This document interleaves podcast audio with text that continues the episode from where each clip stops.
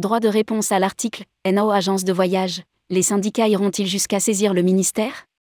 Un article publié le 26 mai 2023. Ce 26 mai 2023, Tourmag.com publie l'article NAO agence de voyage, les syndicats iront-ils jusqu'à saisir le ministère ? Jean-Pierre Masse, président des entreprises du voyage, a souhaité réagir à un passage concernant les négociations autour de la prime d'ancienneté, qui fait partie de la Convention nationale des agents de voyage.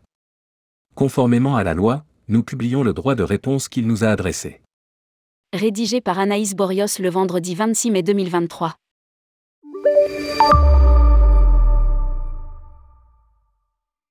Je souhaiterais réagir au fait que dans votre article, le représentant du syndicat SNEPAFO interviewé dit que nous avons demandé la suppression de la prime d'ancienneté lors des précédentes négociations annuelles obligatoires, NAO. Or, c'est absolument faux. Nous n'avons jamais demandé sa suppression et je ne voudrais pas que les salariés pensent que le patronat essaie de supprimer un avantage social.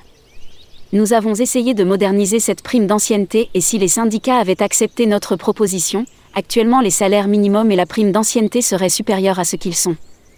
Jean-Pierre Masse, président des entreprises du voyage.